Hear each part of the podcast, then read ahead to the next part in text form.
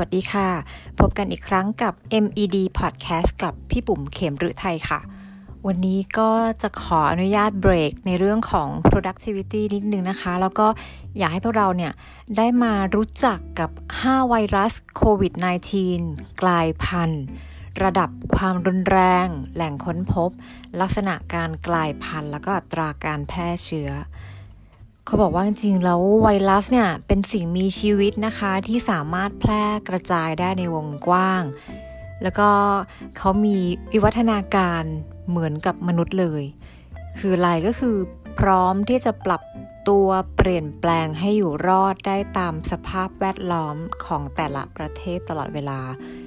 จริงๆเราก็ต้องชื่นชมไวรัสนะ ว่าเขามีความอาจายนะคะ ก็คือพร้อมรับการเปลี่ยนแปลงได้ตลอดเวลา ซึ่งจริงแล้วกว่า 1-2 ปีที่ผ่านมาเนี่ย ทั่วโลกก็ต้องเผชิญกับการแพร่ระบาดของไวรัสโควิด -19 และเมื่อไวรัสเนี่ยได้มีการแพร่กระจายไปอยังทั่วโลก แล้วก็สามารถอยู่ได้ในสภาพแวดล้อมที่แตกต่างกัน ในช่วงที่ผ่านมาเนี่ยมันก็เลยเกิดปรากฏการณ์ที่เรียกว่าไวรัสกลายพันธุ์ ซึ่งส่งผลกระทบในแง่ของความเร็ว ในการแพร่เชื้อ ความรุนแรงของเชื้อ รวมไปถึงการลดประสิทธิภาพของวัคซีนลงด้วย ย้อนกลับไปนะคะที่ไวรัสโควิด -19 สายพันธุ์ดั้งเดิมเลย มันเป็นการกลายพันธุ์ของไวรัสที่ทำให้เกิดระบบทางเดินหายใจ ในตระกูลโคโรนา ซึ่งเกิดขึ้นในปี 2019 นะคะ ที่เรารู้ๆกันอยู่แล้วว่า เริ่มมาจากอู่ฮั่นประเทศจีนนะคะ ต่อมาเนี่ยภายหลังเขาก็เปลี่ยนชื่อจากโคโรนาไวรัสเนี่ยมาเป็นชื่อใหม่ทางทางการแพทย์นะคะ เรียกว่าซาคอฟหรือว่าซาโคโรนาไวรัส 2และเมื่อสายพันธุ์ดั้งเดิมอย่างไอซาคอฟ2เนี่ยค่ะ ได้แพร่กระจายไปยังพื้นที่ต่างๆ ของโลก แล้วก็เกิดการกลายพันธุ์ไปตามแต่ละพื้นที่ โดยเราสามารถแบ่งระดับความรุนแรงของการกลายพันธุ์ไว้ 3 ระดับนะคะ อันแรกเนี่ย อันที่หนึ่งเลยเขาเรียกว่า variants of interest นะคะ ก็คือแปลว่า สายพันธุ์ที่อยู่ระหว่างการพิสูจน์ และจับตาเฝ้าระวัง variant of interest นะคะ อันที่สอง variants of concern อันนี้คือเป็นสายพันธุ์ที่น่ากังวลละ มีหลักฐานให้เห็นถึงการแพร่เชื้อที่ง่ายขึ้น และมียอดผู้ติดเชื้อ ผู้เสียชีวิตที่มากขึ้น อีกทั้งยังลดประสิทธิภาพของวัคซีนลงได้ด้วย อันนี้น่ากลัวเนาะแต่ที่ 3 น่ากลัวกว่าค่ะ มันมีชื่อว่า variants of high consequence ก็คือเป็นระดับของสายพันธุ์ที่อยู่เหนือการควบคุมแล้ว ร่เชื้อรุนแรง แล้วก็ยังดื้อยา ดื้อวัคซีนทุกชนิด แต่ก็โชคดีที่ขณะนี้เนี่ยยังไม่มีรายงานการกลายพันธุ์ถึงเลเวล 3 อันนี้นะคะคราวนี้เรามารู้จักกันค่ะว่าไอ้5ไวรัสโควิด -19 ที่กลายพันธุ์เนี่ยมันมีสายพันธุ์อะไรบ้าง เริ่มจากสายพันธุ์แรกเลยค่ะ สายพันธุ์อังกฤษ แหล่งค้นพบของเขาเนี่ยก็แน่นอนค่ะ อยู่ที่สหราชอาณาจักร เมื่อเดือนประมาณกันยายนปี 2020 นะคะ แล้วก็ได้กระจายไปหลายประเทศทั่วโลก ของเรานะขณะนี้เราก็ยังเชื่อว่าเป็นสายพันธุ์อังกฤษอยู่นะคะที่ละลอก 3 เนี้ยค่ะ ลักษณะการกลายพันธุ์ของเขาเนี่ยมันมาจากการกลายพันธุ์ของหนามโปรตีนที่เรียกว่า N501Y ทำให้ไวรัสเนี่ย สามารถเกาะติดเซลล์มนุษย์ได้ง่าย แล้วก็กระจายได้เร็วนะคะ ระดับของเขาเนี่ยความรุนแรงก็คืออยู่ในเลเวล2ค่ะ ก็คือ variants of concern ก็คือเป็นสายพันธุ์ที่น่ากังวล อัตราการแพร่เชื้อก็คือ แพร่ได้เร็วกว่าสายพันธุ์เดิมถึง 40-90%และความรุนแรงเนี่ยนักวิจัยชาวอังกฤษเขาชี้เห็นว่า ส่งผลให้มีอัตราการเสียชีวิตสูงขึ้นกว่าสายพันธุ์อื่นนะคะ ได้ราว 1.65 เท่านะคะ อันนี้สายพันธุ์แรกนะคะ สายพันธุ์ที่ 2 คือสายพันธุ์แอฟริกาใต้ค่ะ แหล่งค้นพบของเขาก็คือที่เนลสันมันเดลาเบย์แอฟริกาใต้นะคะ โดยตัวอย่างเชื้อที่พบเนี่ย เชื่อว่าพบประมาณช่วงเดือนตุลาคมปี 2020 ลักษณะการกลายพันธุ์ของเขานะคะก็คือ มันมาจากการกลายพันธุ์จากหนามโปรตีนของ N501Y ก็คือเอกสารพันธุ์อังกฤษเมื่อกี้ บวกเพิ่มไปกับ E484K สังเกตไหมว่ามันมีบวกเพิ่มเข้าไปอีก ซึ่งมันทำให้กระจายง่าย แล้วก็ลดประสิทธิภาพของแอนติบอดีในร่างกาย ระดับการกลายพันธุ์ก็ยังเป็นเลเวล2ค่ะ ก็คือ variant of concern ก็คือน่ากังวล อัตราการแพร่เชื้อก็คือแพร่เชื้อไวขึ้นราว 50%ความรุนแรงเนี่ยนักวิจัยเผยว่าจำนวนผู้ป่วยที่อาการหนัก ก็ยังโอเคนะยังน้อยกว่าสายพันธุ์ดั้งเดิมค่ะ แต่ว่า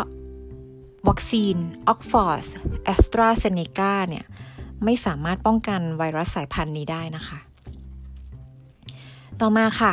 ไวรัสสายพันธุ์บราซิลค่ะ แหล่งค้นพบ รายงานครั้งแรกเนี่ยจากสถาบันโรคติดต่อของญี่ปุ่น เมื่อเดือนกุมภาพันธ์ที่ผ่านมานี้เอง ค้นพบ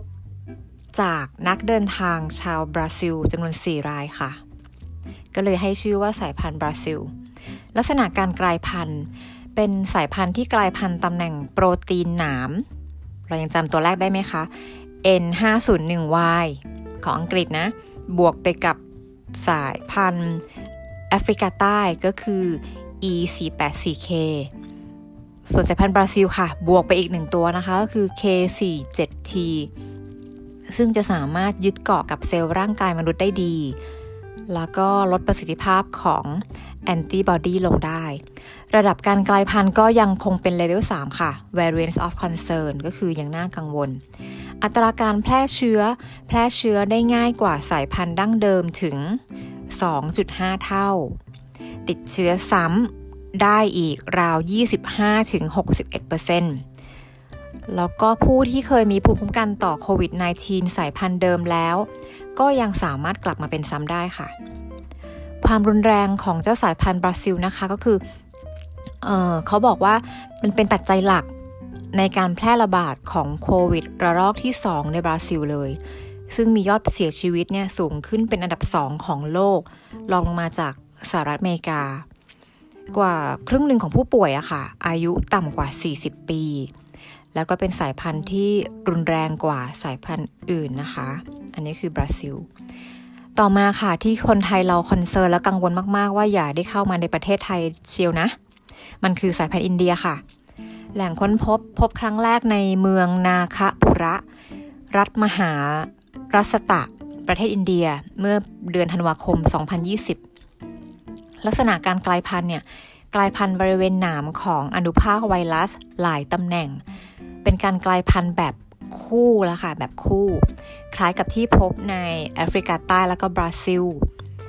รวมตัวกับสายพันธุ์ที่พบในการกลายพันธุ์ใน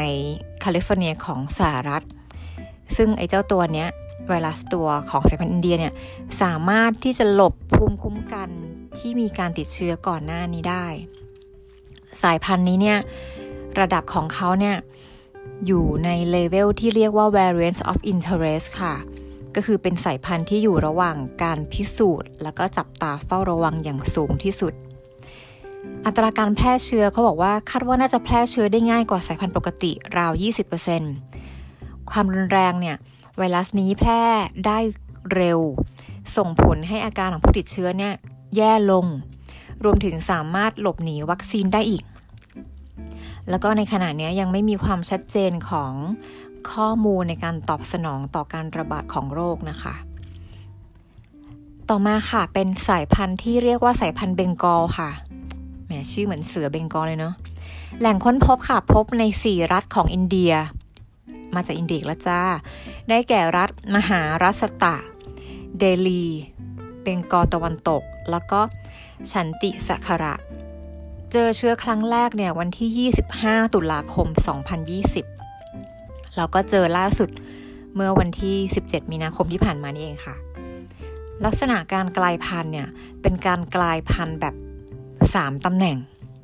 เมื่อครูเราจำได้ไหมคะว่าสายพันธุ์อินเดียเนี่ยมันมีลักษณะการกลายพันธุ์แบบคู่ก็คือดับเบิลแต่เบงกอลเนี่ยกลายพันธุ์แบบ 3ตำแหน่ง ซึ่งหลบเลี่ยงภูมิคุ้มกันได้ แล้วก็ส่งผลต่อประสิทธิภาพของวัคซีนที่มีอยู่เดิม นั่นแปลว่าอะไร แปลว่าวัคซีนก็เอาไม่อยู่นะคะ ระดับการกลายพันธุ์ก็คือยังเหมือนอินเดียเลยค่ะ ก็คือเป็น variant of interest เป็นสายพันธุ์ที่อยู่ระหว่างการพิสูจน์แล้วก็จับตาเฝ้าระวัง อัตราการแพร่เชื้อนะคะก็คือมีหลักฐานการแพร่เชื้อที่เร็วขึ้น แบบมาก ๆเลยที่รัฐเบงกอลตะวันตก ทำให้มียอดผู้ติดเชื้อเนี่ยพุ่งขึ้นสูงถึง 829 ราย และจากนั้นก็คือเพิ่มขึ้น 7,000 รายทุกวันเลยค่ะ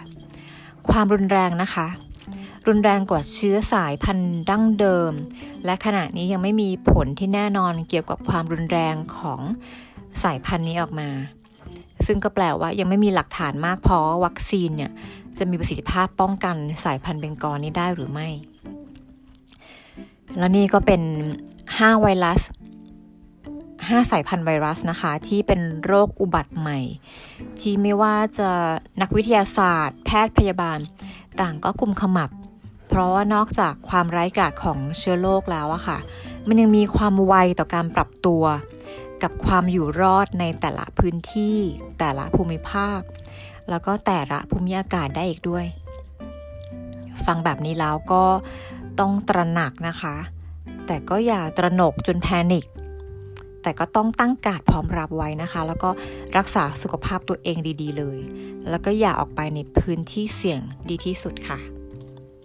โอเคค่ะ แล้วพบกันใหม่กับ MBD Podcast ในตอนหน้านะคะ วันนี้ไปก่อนแล้วค่ะ สวัสดีค่ะ